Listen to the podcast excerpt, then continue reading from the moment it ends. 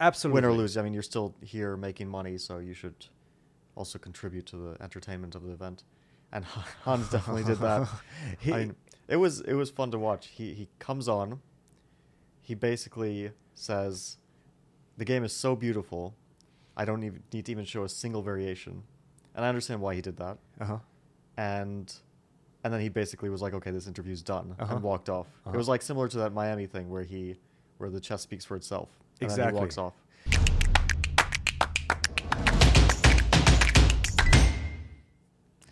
All right, episode six. How's it going, Fabi? It's been uh, a week now. You're in the middle of the U.S. Chess Mm-hmm. Championships. How's it going, man? It's going well. So far, I can't complain about the U.S. champs. It's been interesting. I think it's probably one of the tournaments with the most attention on it in recent years, besides like the World Championship, stuff like that. Yeah. Usually, people wouldn't pay attention to so much attention to U.S. champs, but obviously, it's a special year. It is a special year, isn't it? Uh, with Hans and everything that's going on with, with, with that situation. I, I wasn't going to uh, see it playing the way it's playing right now before the Sinquefield Cup. I thought it's just going to be a US Championship. Naka is not playing. It's probably going to be a mellow event. No, and then it's far this, from a mellow event. And then this whole I mean- story is coming. Yeah. Uh, Okay, so first we had before the tournament started, we had the report that came out, Yeah. obviously adding some fuel to the fire. Yeah. Uh, and I mean, you're you're giving interviews to the guy, so I wonder how that feels. it's it's an interesting experience. Um, I, I wasn't expecting it to be uh, to have an interview on day one, but it actually happened because he won his first game, and he was his first game with the black pieces against a very promising junior, um, Christopher Yoo, who actually is having a pretty decent event after that. So that was an interesting experience. Let's say not necessarily that I wasn't ready, I wasn't expecting it. Um, and also, I wasn't sure if he will be willing to give interviews. Uh, I didn't think he would be. Well, it's in the contract, right? I, I think it's in the contract. All the players Yeah. are, are required to give some interviews. I think so. So the way it works, once you finish the turn, uh, once you finish your game, they take you through the back. Mhm. Maybe we shouldn't mention that, but I guess Yeah, I right think now it's fine. everybody Doesn't- knows. Doesn't, really matter. and uh, and and and then somebody uh, asks you to go to wherever the studio is Mhm. if you for the most part have won your games Yeah. sometimes it happens when you draw a game as well if we haven't talked to you for the whole event or anything of that nature then they will chaperone you to to the studio and then we do I, an I think they don't usually ask losers to not losers because usually no. usually someone who loses is pretty upset. Yeah. Although I think that it's still your responsibility as a professional, you know. absolutely Win or lose, I mean, you're still here making money, so you should also contribute to the entertainment of the event. And Hans definitely did that. He- I mean, it was it was fun to watch. He he comes on. He basically says, "The game is so beautiful, I don't even need to even show a single variation." Uh, you know, chess speaks for itself. You know, that's all I can say. Let's discuss the I'm game sorry, a that's, little bit. That's it. But uh, you Huh? know, you can leave it to your interpretation. But thank you. That is That's it. all yes. you want to That's say That's all I'd for like to say. Yes, because Okay, it was such a beautiful game. I don't even need to describe it. Thank you. What? That's it? okay. And I understand why he did that. uh-huh. And and then he basically was like, "Okay, this interview's done," Uh-huh. and walked off. Uh-huh. It was like similar to that Miami thing where he where the chess speaks for itself. And Then Exactly. he walks off. tournament with the black pieces, a win against world number one, Magnus Carlsen. And now I'm curious to hear some reactions from Hans in Miami. Hans, yesterday was a terrible uh, day for you, and today you start out with a masterpiece. How would you summarize it? Chess speaks for itself. Is it something special doing this against Magnus, Hans?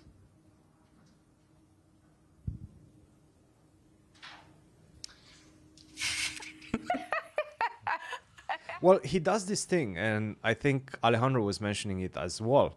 He came into the studio and he was like, "Okay, I'm going to tell my piece, and you're not going to like interrupt." Um, he actually didn't say that with the interruption. He just said, "We're not going to analyze." That's before we uh, go live, and I was like, "Okay, sure, whatever." I- I'm also not 100 percent sure what type of relationship me and Hans uh, have at the moment, given Well, that you, we. you went after him a bit. Oh, yeah, I mean- a little bit. Okay, so so I also feel like I. I, did like we did Yeah. contribute a bit to the to the constant snowballing of you know analyzing, critiquing every game that he's ever played. Yeah. We we didn't do that to a great extent, but we did a bit of that. And so I had this like feeling, this vibe from him, because we were on pretty decent terms. Like during Sinquefield Cup, we were hanging out, we played tennis, we were talking a bunch, and then I had this vibe from him here that he like really didn't want to interact with me, and and so we haven't really said anything to each other, and that's what I said on the, one of the interviews. I mean, you're also beating him every single time you play against him. You play, you played him with the black pieces in Bundesliga, you beat him. You played with the black pieces at the Sinquefield Cup, you beat him, and now you beat him again. So obviously the guy doesn't want to talk to you. Okay, but that's that's not a reason to hate someone. That's true. That's true. I, I'm not even sure if he hates anybody. If he hates us, I don't think he hates us. I mean, yeah, I don't know. I cannot speak for. Uh, I think he probably feels him. a little bit uh, bit attacked, which I Ousted, understand. yeah. and probably also the reason why he didn't want to give variations was because every word that he said in those interviews, uh, the ones that he gave, were picked apart. yeah, So it's kind of understandable that uh, you don't want anything you say say to be used against you. It's like it's like when you're arrested and you're given your Miranda rights, It's- and you just don't. You're not supposed to say anything. it's so interesting, yeah, because um, every single interview after that is been picked apart. Whether Mhm. it's you, whether it's Hikaru, whether it's somebody else. Before that, nobody gave a shit, right? Everybody was like, "Yeah, sure, it's an post-mortem, Mhm. yeah, the, the typical chess po- post-mortem. Yeah, you go on, you, you analyze, you make some mistakes, and things of that nature. But since then, everybody's picking apart everything. They were like, "Oh, he had the engine on during this interview. Why didn't he have it during this interview?" Sometimes Yeah. I actually forget. I'm Uh-huh. not doing it on purpose. I'm not turning off the engine Well, on purpose. That was Alejandro during the Sinquefield Cup, so we would have to ask him whether or not he turned off the engine for that interview on yeah, purpose. yeah. But I, I think it is bullshit. I mean, I remember I'm, I'm playing Kramnik in 2014, and the guy beats me in the Um, actually, I resign Mhm. in an ending where it's not clear if I'm it's a draw or winning, and afterwards afterwards they ask him and and me, like, well, are you sure that White's winning this position? And I'm like, yeah, but I don't really want to talk about it. And Kramnik's like, yeah, yeah, I know this ending from way back. And then he gives like this 30 move line, all total bullshit. Not a single correct thing said in all those 30 moves. He says it very confidently, and because it's Kramnik and he's a legend and, and one of the greatest players ever, we're like, oh, very impressive. Of course, then you check with the engine, and it's a load of shit. And I feel like we didn't do that before. Like we didn't say, oh, Kramnik, you know, he's spouting all this stuff that's untrue. But now we're like critiquing every single word that Han says. Like this, this move is good for White, but it's actually bad. I mean, people make mistakes, so that's why I didn't read too much into the interviews. Like, you know, but it's not us, right? It's usually people in the comments, which I do believe, for the most part, are new fans, are new people that just got introduced to chess.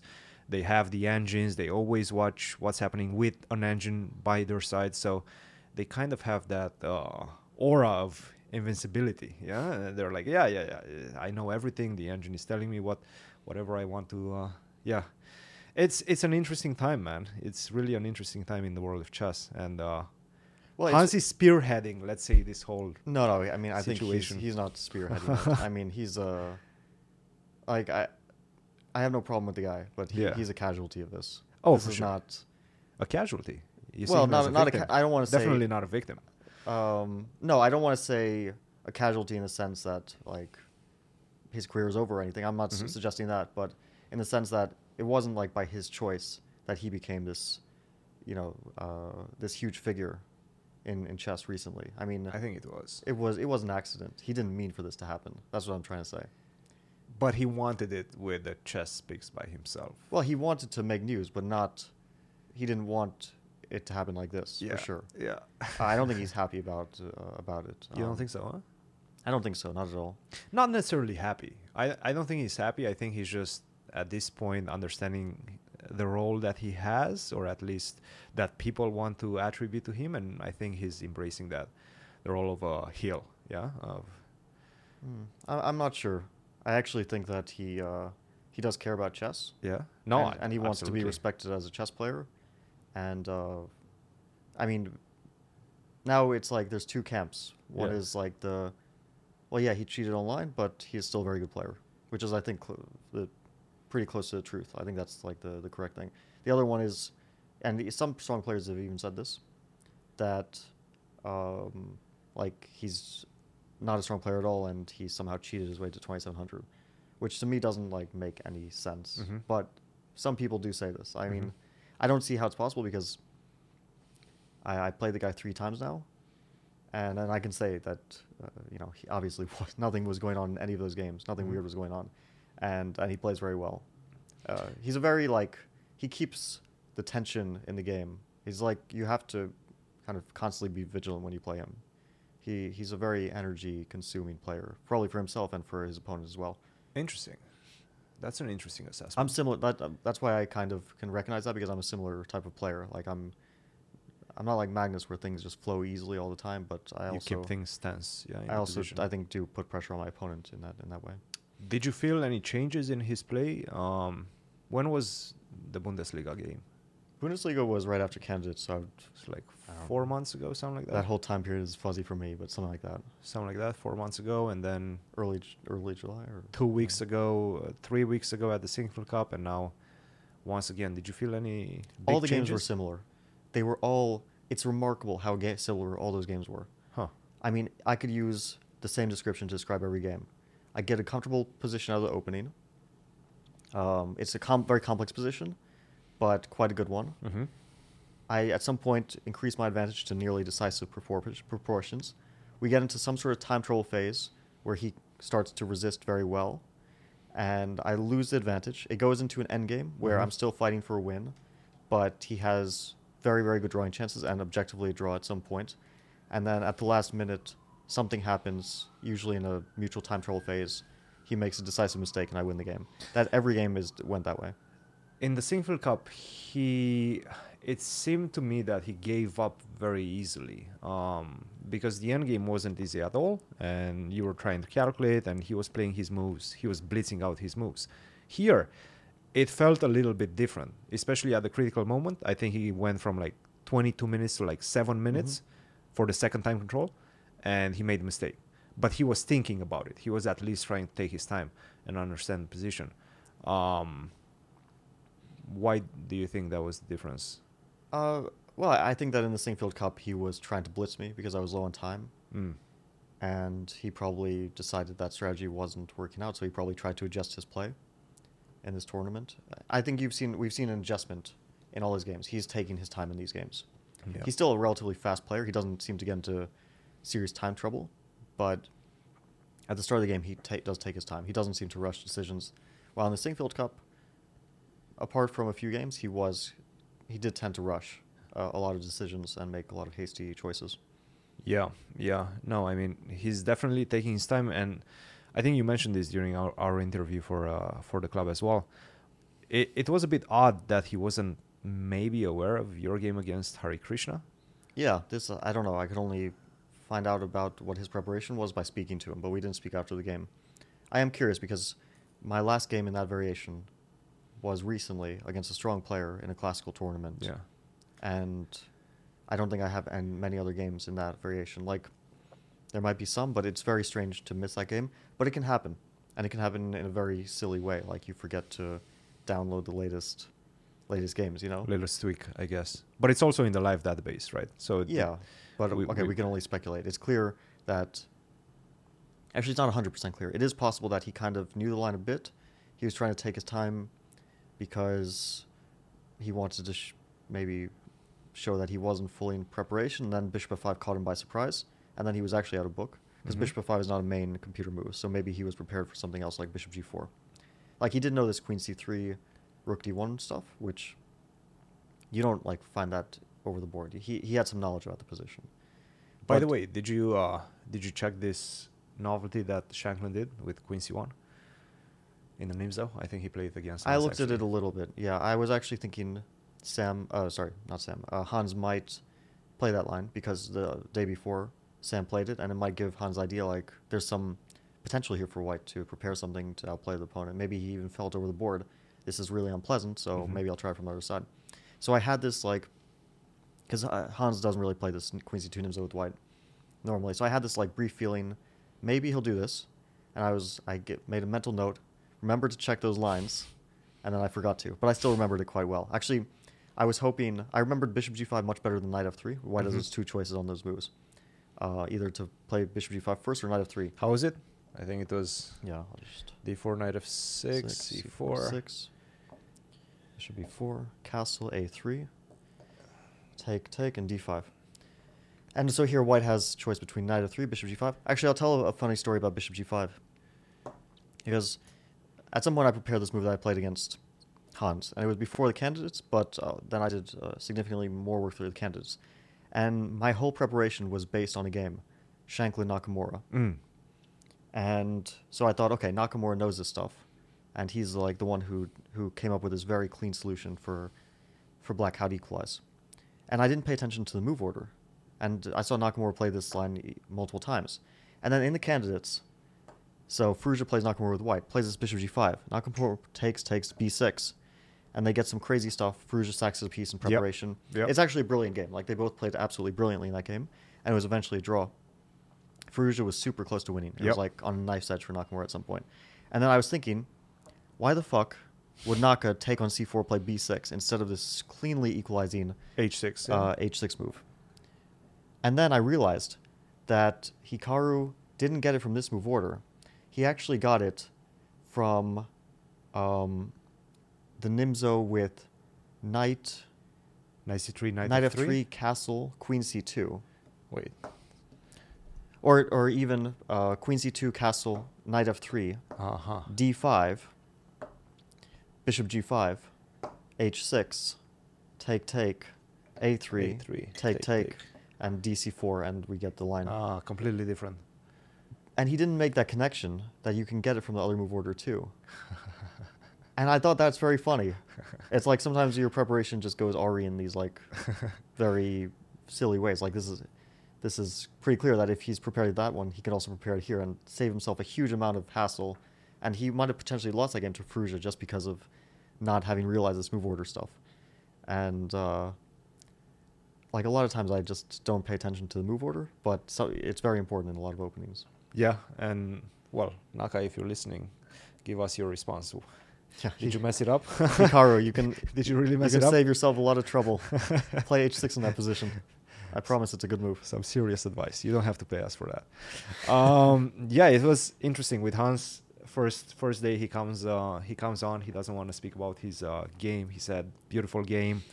Um, I don't know if he expected to win that game. I would assume he was trying to win that game. He was playing against one of the lowest uh, rated players in the event. I also think they have some sort of rivalry, Christopher Yoo and Hans. Really? Yeah, yeah, yeah. I think they played into some um, chess.com, not the global championship, but one of those Junior junior, Chess events. Champion? Yeah, But they are significantly. I mean, not there's an age difference there. It's like four years or something. four years. Yeah, Hans is quite a bit older. yeah, yeah. So you'd think that that age. I but- think they were hanging around in the same groups, Mhm. and they have the same group of friends, probably, Mhm. or they had the same group of friends, and they build up some sort of rivalry. That could be because uh, okay, this was the funniest. thing. I mean, I also saw like Hikaru's video where he wrote, he was just like cracking up Yeah, when he yeah. saw what uh, what Christopher. Christopher said. Yeah. which was first Christopher says, I felt kind of disrespected by Hans's interview. And then like two seconds later, he's like, I felt disrespected on every level. Every single level.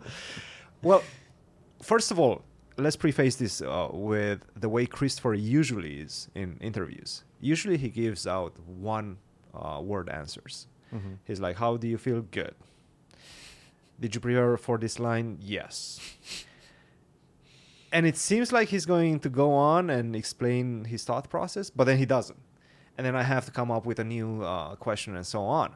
So I was kind of expecting that type of interview to happen. And then we get into the discussion, and then I mentioned the game that he played against Hans and how he managed psychologically to bounce back. And he was like, Yeah, I was disrespected. And I was like, Wait a minute. How? he did not mention your name. How, uh, how did you feel disrespected? I still don't know exactly why. Um, I can only speculate about that. But actually, he came uh, a couple of days later, I think, or was it the next day? Yes, the next day because he, he won beat back Wesley. to back. He beat Wesley, the first one. So I mean, Wesley that was, was, the one. game. Yeah, like that yeah, was incredibly impressive. Yeah, And it was actually one of the things I was thinking about because when we like, one of the things about Hans was like people were saying his level varies so much Uh-huh. in games. But then I was thinking Christopher plays this game against Hans in the first round, not a very good game, I would say by Grandmaster standards. Like, okay, Hans played. He made played some fine. mistakes, yeah. But from Christopher's point of view, not a very good game. And then the very next day, Christopher plays with Black against Wesley, and plays like a absolute brilliancy, right? I mean, you'd think one of the best players in the world ridiculous game. if you just judge by that game. It was a really and in such a complex position too. I was looking at this position. I'm like, I, I don't know what's going on here. I think Wesley played a bit subpar also. Like Yeah, possibly, but still, still such a good game. it, it, it was a really good game. He got uh, his punches in. I think Wesley missed a bit. He had one good chance to actually do quite well. At Well, some he- point, he had the knight takes c4 and just Yeah. allow him to take on h h3. But this is a very complex position. Yeah. I mean, near the end, I thought Wesley didn't defend very well. No, no. He had he could have defended better. I think he was a bit demoralized. I saw his body language. At that time, he looked very upset. Um, I I can understand why. I mean, he he was getting attacked the whole game. He probably felt at some point that he was clearly losing.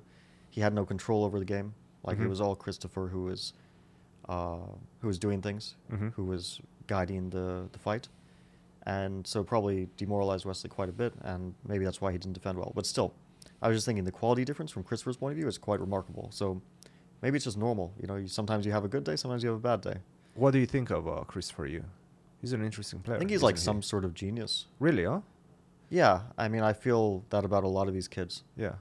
Like, I don't know if it's genius or just that they're like they're very talented players, and they're also brought up with these modern engines, and so they like can assimilate the like the way that computers play very well, uh, in a way that like older play, older players like myself can't. Or I mean, still like we can we can try we can work well with computers, but these young guys they sometimes they play so well. Like also Awonder yesterday. Mhm. Oh my goodness. Awonder game. beat uh, beat Levon Yeah. in a, a game I would be so proud of if I had played it. Uh, sometimes I see this with like the, you know, we've already mentioned like the Indian kids, right? Um, Hans as well. Sometimes Yeah. he's playing perfect games. you know, we well people speculated a lot about them, but it could also be that he's just uh, some sort of genius as well, and and really can play uh, at that level because it it seems that they are these kids are sometimes quite capable of it. They're so good. Yeah, Awonder yesterday was impressive, and we had an interview with him, and I asked him how did he come up with this idea, and then he was like, "Yeah, I had this dinner with um, a professor from University of Chicago, and he was men- mentioning all these type of like gambits Mhm. against E E45, um, fried liver, and all of those gambits, and he was like, "You have to play a gambit at the USS Championships," and I guess. What better time than against Levon Aronian, one of the best guys out there. Yeah, Lev was prepared for it, just not not prepared enough. I checked this line. It's um after the game I was interested because okay, it's a very old gambit. It's an ancient gambit, but it has been played recently because chess players like to dig up this old stuff, Yep. see if their opponent remembers it, like Awonder did. And Lenier actually faces twice, and the the move that the line that Awonder gave is Queen D6 trading queens Uh huh. instead of Levon's um, Rook E8 Yeah. there's an opportunity to trade queens. And then Awonder mentions this like bishop f5, bishop h6 kind of mini trick where white gets a small edge. And the right move is bishop g4. Wonder mentions that too, and it's two games of Lenier. Yeah. So you have to pick your targets. like Lenier knew the line well. Against him, it that just wouldn't Lenier. work. Yeah. Uh, Levon knew it, but not to the same extent, and it works against him. So you, chess does have that element of luck in, in, in that way. That sometimes you catch your opponent off guard, and sometimes you don't. Do you, uh, well, not you uh, in particular, but do you feel like, let's say, top level players don't look as much as the, this type of uh, uh, offbeat lines, I guess, Compared to compared to like just analyzing the Berlin all the time or analyzing the No, Marshall? I, I don't think so. I think there's an attraction to this that everyone shares. Yeah. to finding some kind of offbeat because we, we know that the the easiest way to outplay your opponent is to get them in an unfamiliar position whether Yes. that's an opening position a complex middle game uh, players who are familiar whether they're wesley magnus whoever it is a 2400 uh, of course different scales but everyone plays better when they know the position better Mm-hmm. it's much harder to figure things over the board. And even a player like Magnus will struggle if it's a new position. Maybe struggle less than someone else, but still will struggle. So there's that attraction to finding some stuff which is new. Uh, the only thing is that these old forgotten lines are usually not totally forgotten, uh, because peop- there's so many games played, and people know just the amount of things, the amount of ways that they're trying to be tricked by their opponent, Mhm. like Awonder did, that they know that they have to be careful for this stuff too. Actually, I, against Wesley, I was playing a match in 2020, online match, Mhm. and at some point I had the thought like maybe I should revive this Evans Gambit, and so I did. I played in one game. I got a winning position from the opening. Um, it was a rapid game, so maybe it's different from classical, but still, you know, you can you can play some one one time Evans Gambit here or there, one times King, King's Gambit, and get a very good position. Even like Jan uh, Nepomniachtchi, he played the King's Gambit like nine times, only in Blitz and Rapid. He won like eight out of nine games. I, I'm the only player who drew him recently, and like I was actually scared of the King's Gambit because it's it's not a good line. Okay, but scared, but not in classical, yeah. Not in Rapid classical. Not in You're you're not worried about classical. In classical, I feel like you'll you'll find a way to get a good position. Yeah, Do you train for a king's gambit? I have checked it a bit. You've checked it. I have analyzed. I mean, I have played against against Jan in the candidate, so I had to prepare for the King's Gambit. But then he plays against me in uh, Blitz, Yeah. and I completely forgot what I wanted to do. So That's funny. That's how it goes. That's funny. Um, yeah, Christopher Yoo, interesting character, I have to say. It's good to see him that he's getting a bit more accustomed to the spotlight, to the to the camera, and um, is willing to share a bit more. So as an interviewer, I definitely enjoy that a lot, and obviously the internet as well. I mean, everybody was going crazy. Hikaru was going crazy also. Um, and then he came the next day and he was like, "Yeah, maybe I phrased that incorrectly. I don't remember exactly how he put it, He said, um, but he traced it a little bit. yeah, he said I worded that incorrectly. Yeah. Although the interview may have been disrespectful, I didn't feel personally disrespected. Yeah. Yeah. Which sounded a bit different than I felt disrespected on every on every level. single level. Yeah, yeah, yeah. Okay, I mean he's like he's super young. Um he can change his mind day in and day out. And then the fourth round interview with Hans was quite interesting because it was a completely different Hans.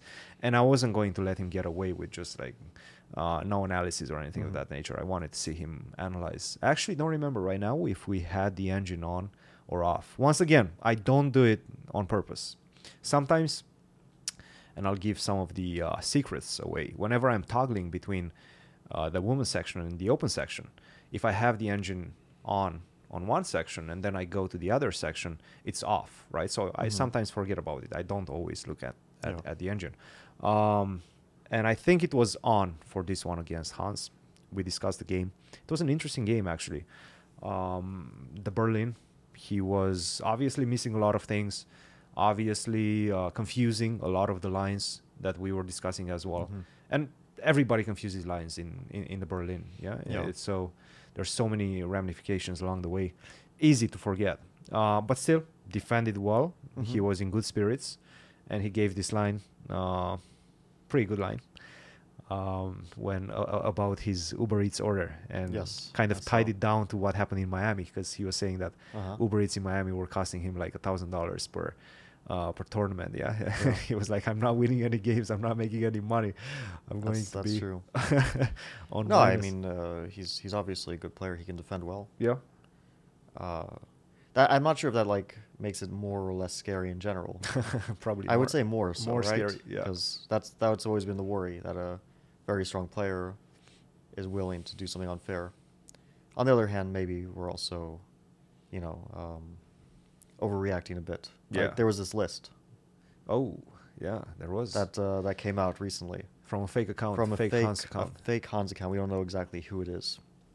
It's not his official account, but it is like GM Hans Niemann, right? yeah, Uh, at GM Hans Niemann, which is his is like at Hans Moke Niemann, yeah. hmm So it's a fake account, uh, and but it seems like a very legitimate list. hmm Like there's details there, there's names that some of them we knew, some of them we didn't. Some are surprising, some are not. Um, but it, it seems like some sort of leak, right?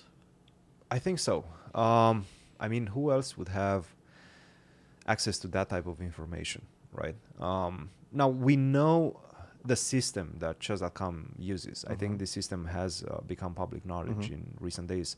Um, they give people who they consider to have violated fair play Mhm. uh, rules a chance if uh, they acknowledge the fact that they did they have the opportunity to gain another account they're Yeah. not going to play with that account but they will get another account and um, you can see those changes we were discussing about this as well i mean if you're following chess if you're following online chess and top players you will see when they play from uh, their usual account to a completely Yeah. different account That's how a lot of these, w- a lot of what this list said. Yeah. That all these were the accounts that were banned for quote unquote fair play violations. so somebody could have potentially put up a list and went on to check their previous accounts and see if I don't they think have so. a different account Because a lot of those, or not a lot, but some of those names said account not closed, yes but banned from prize money events, which is Uh, not prize public. money yeah that's a good point that's so good that's what made me think that it's an internal thing. Someone who knows these these things. I don't know why that was put out there. I don't know who it is. Maybe it's a former chess.com employee.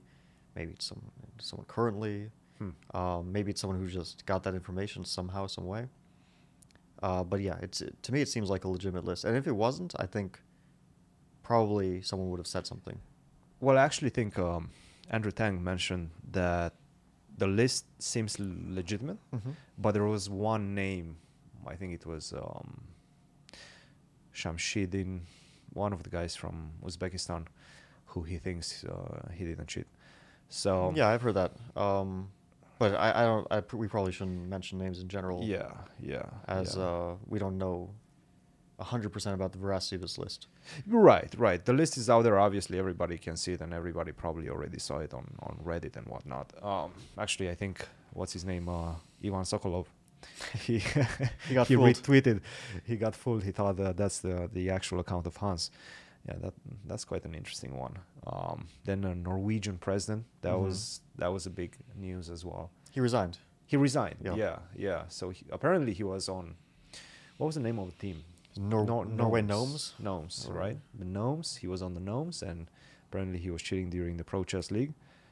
Got caught, and uh, resurfaced, I guess. And yeah, now I guess he had to resign. He had. To Yeah, to I guess that it was like he was threatened to be exposed. Yeah, He had and to that's that's why he got in front of it. That would be my guess, because he like said it himself. Yeah, he admitted to it before he got. You think so? Huh? I think that probably he was told like. You know, you can't be in this position, Yeah. which makes sense. Then again, I don't want to name any names again, but there have been like cases in the past of players who have like been accused of fixing tournaments, being like part of FIDE, things like that. I mean, you know, this is uh, these are not new things. Like cheating No. scandals have plagued chess. Uh, for well, actually, the Romanian ch- um, Chess Federation president, um, many many years ago, and I'm trying to remember his name, but I cannot from the top of my head right now. He was like 1800, and he fixed his games all the way to 2600. Are you serious? Yes, all the way to 2600. and at some point, he had this tournament, and he um, was losing every single game. But I guess he wanted to make a draw, or no? How was it? Oh yeah. So they got to the Philidor position. He was Mhm. supposed to make a draw, and he didn't know the Philidor position. He was supposed to make a draw because it was bought already. He didn't know the Philidor position, and he lost. so everybody was like having a blast about it, uh, having a good laugh about it. But yeah, it, it, it happened. It happened. Uh, I think that guy actually went to to jail. For that? Not for that. Okay. For other things. Yeah, that we've heard this before, right? Yeah. Like there's some some suspicious guys in chess. Yeah. and they don't get caught in chess, but somehow they get caught in some criminal charges and go to jail. In Like real that- life. that makes sense. yeah, yeah. All right, five rounds in the book so far. What was uh, the toughest one? Actually, the first one against Lenier was really shaky. huh? oh yeah, that was so shaky. I just like was surprised by his Berlin. I played this so such a risky line, which I couldn't remember as well. I just didn't remember it. Um, but I wanted to fight, yeah, and I made this terrible move knight b3. Not what I had prepared at all. What I had prepared was still a little bit, uh, you know, possibly suspicious. But but after knight b3, I'm just like much much worse out of the opening with white. It's like the worst thing that could happen. Was this something you prepared before the round, or it was just some residual? It's a while, while back. pre- it was a while back. Yeah, And it was not a line that I liked, but I still thought that it might be interesting if Yeah. your opponent doesn't know it well. That was my hope.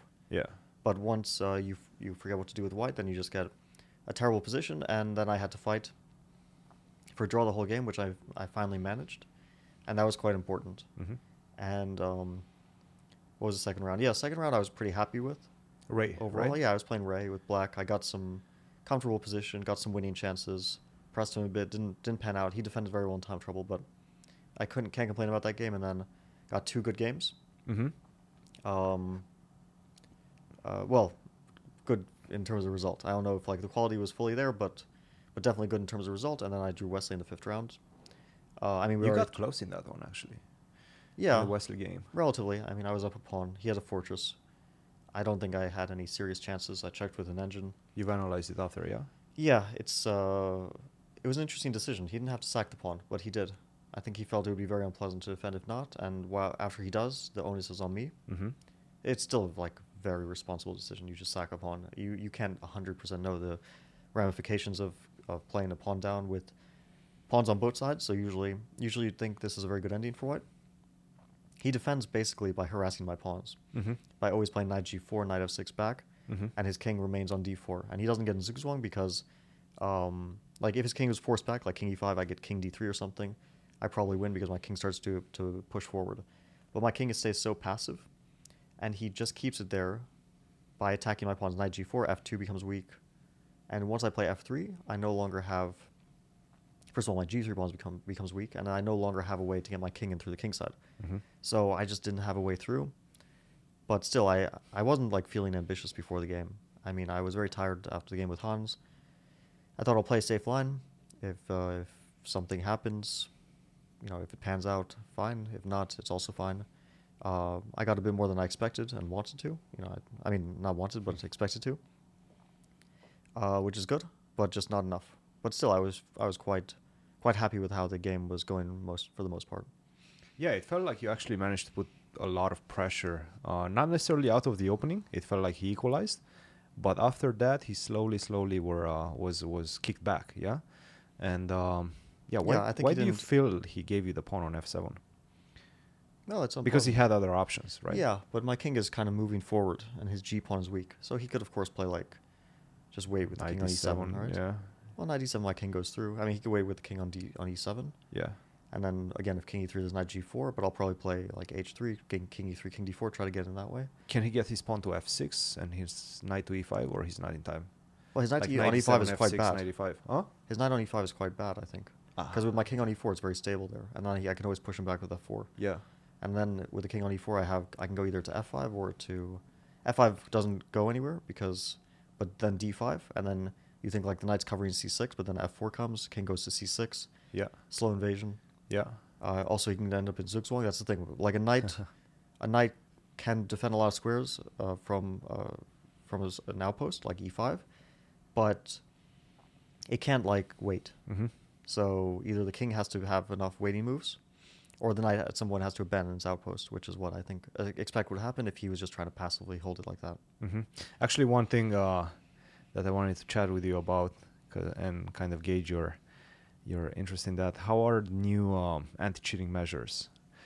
The w- the wanding, the, the the new ones that Chris Bird's Yeah. So I, using. the the new detectors. I mean, they're using the standard metal detectors and the 30 minute delay, as everyone I think knows about at this point. yeah.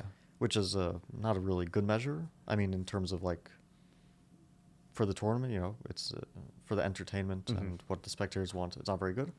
The um, scanners are, are interesting. I think that they um, pick up on um, any sort of um, so they're called non-linear scanners. Mm-hmm. Um, if there's some sort of like electrical uh, device, they'll pick up on that, even if it's if it emits any sort of um, um, any sort of- Radio uh, waves or anything of that nature. no, not not radio waves. Um,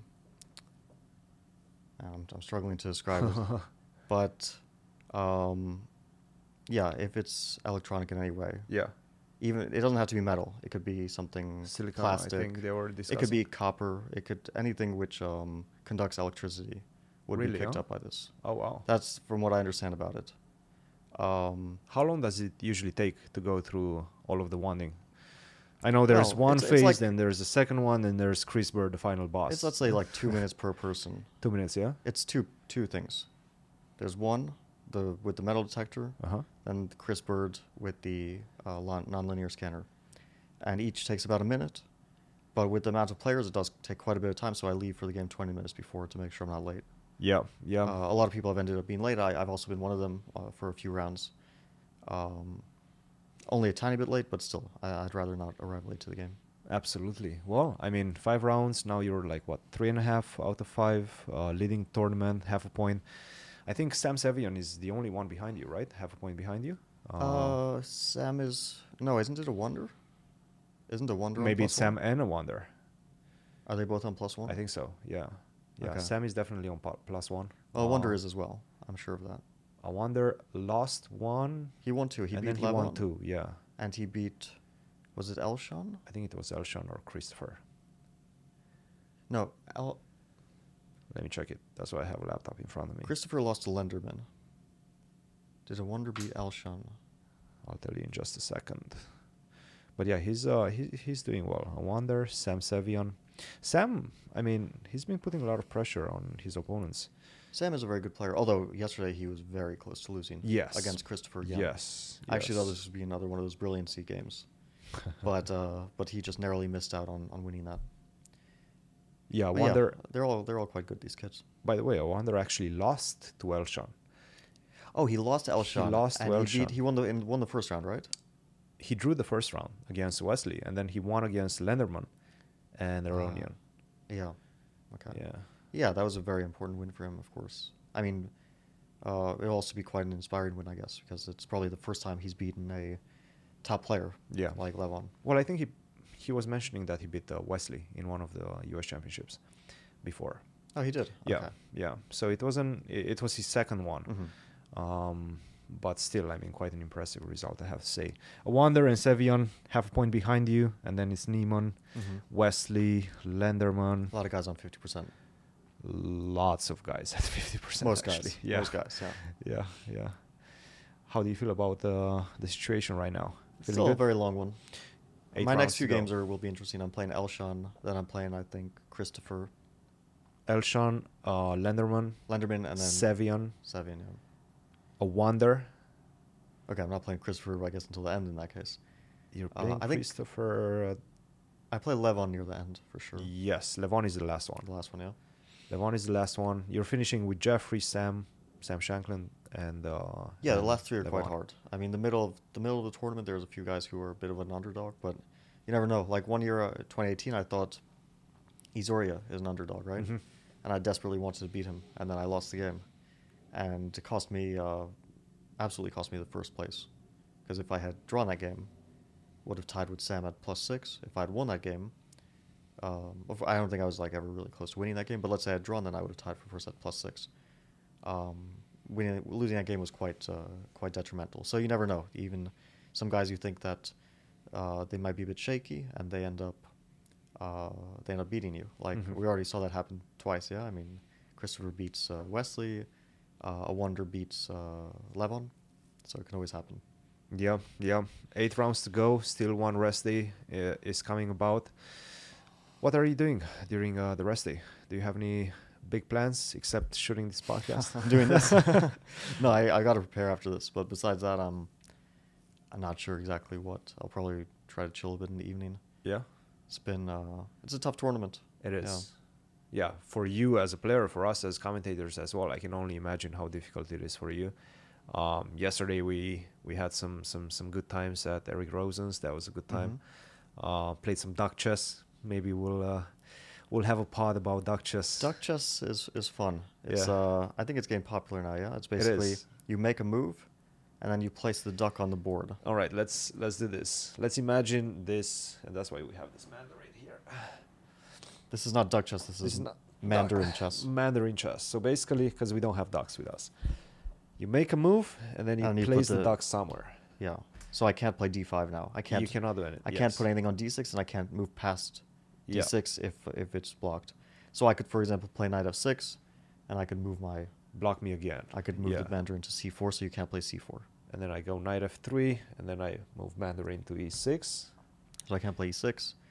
And So actually, what you should play, you know what you should play. This is theory. This is duck chess theory, Mandarin chess theory in this case. You go G6, Yeah. and you put the Mandarin here. Oh, so I can always play bishop g7. Yes, No matter what. because otherwise I would play this and I would put the Mandarin here. Well, I was thinking I could also like do this, and then you would make a move like g3, probably, or whatever. Sure, and then because I still have useful moves. Like I can always. But you're saying that I'll always get this here, so it will be very difficult to ever develop my bishop. yes, yes. But the thing is, like you'll, you'll also find it very difficult to develop. if I play bishop. G3, Yeah. So so you I could can play, play, like, something like this, Knight Bishop G5 or something.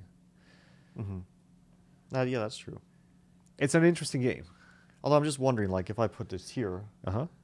um, and played this, right? Now you don't really have many useful moves. So you play first.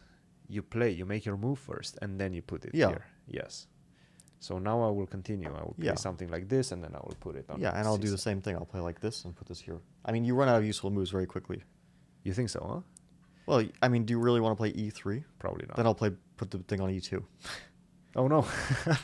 So I don't know if this like is so important that I. I mean I can't move my bishop to G- g7. So what? I can still make like a lot of useful bishop f5 h5 moves. I can Wha- even like just develop like this bishop f5 e6. We're developing duck chess uh, theory.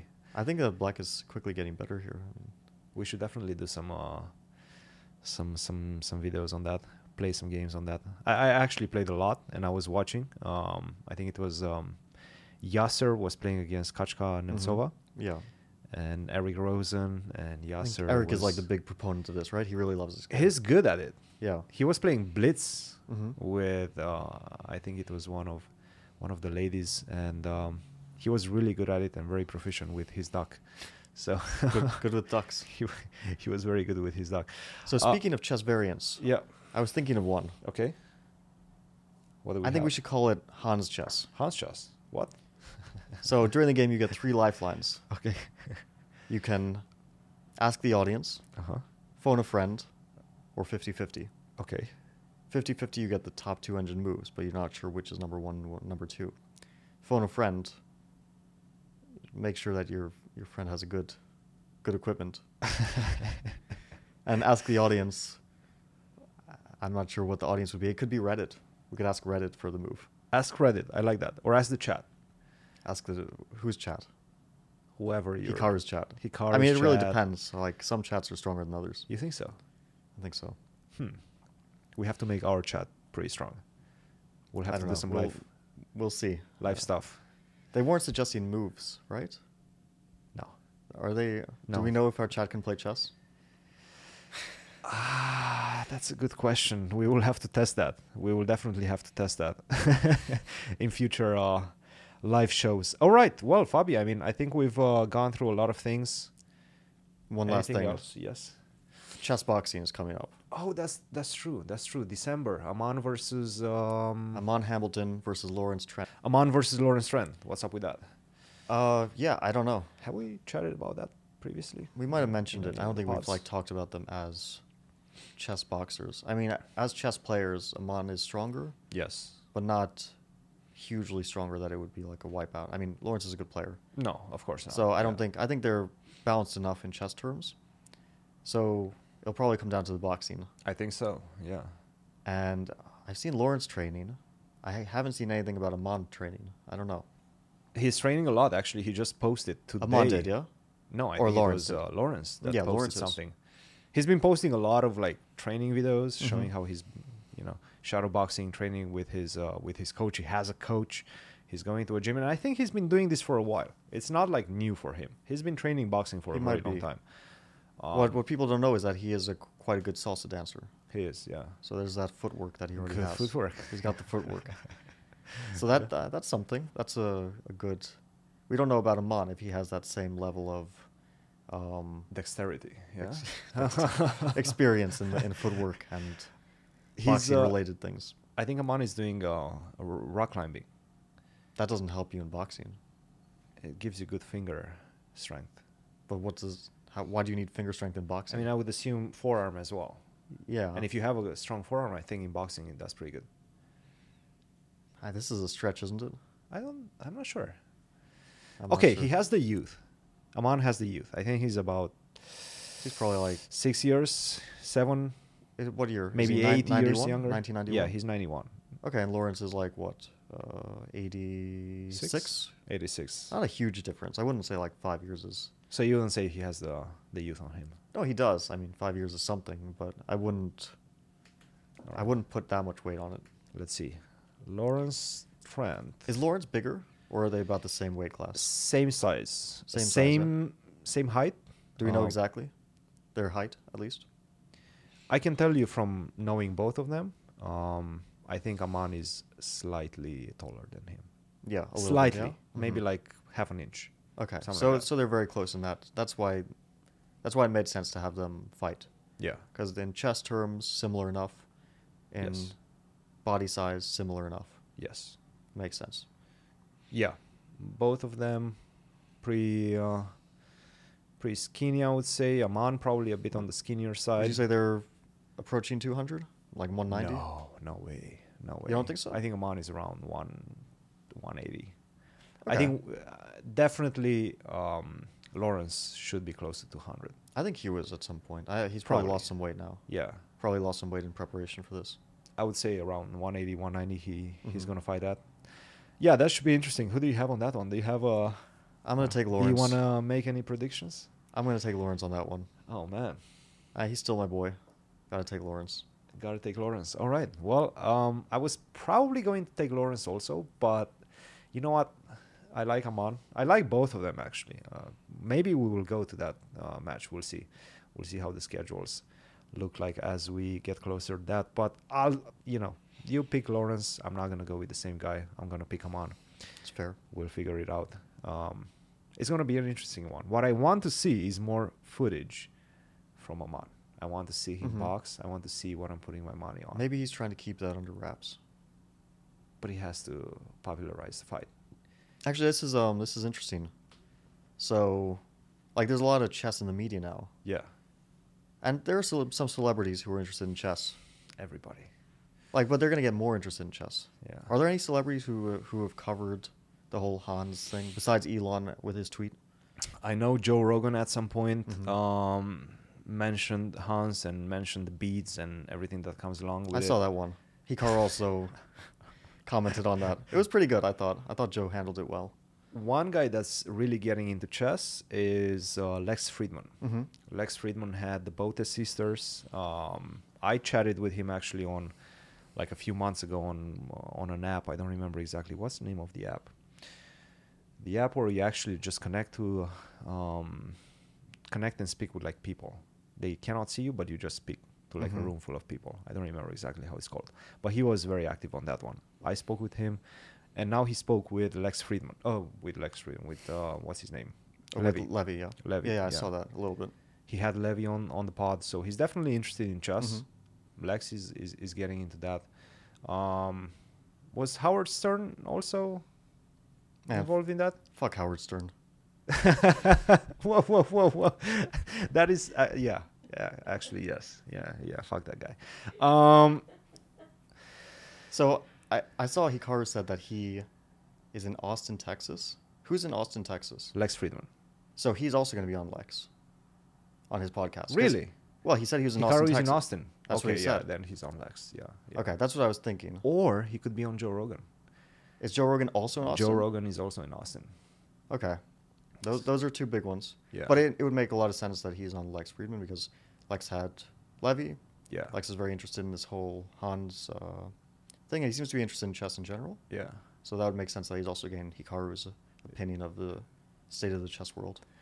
But maybe Joe Rogan gets interested in chess, right? Because chess is becoming super big. He's been talking about it. His buddy Lex Fridman, because they're pretty Yeah. good buddies, That would be cool. Talking about chess. So maybe he wants Hikaru on, on his pod. Yeah, that should be interesting. It's gonna be a good one. Um, Fabi, plenty of uh, rounds to go. We'll let you go. Get some rest. This one is going to air uh, on Thursday. Today is Monday. So yeah, hopefully by Thursday you're very much in the lead. Hope so. All right.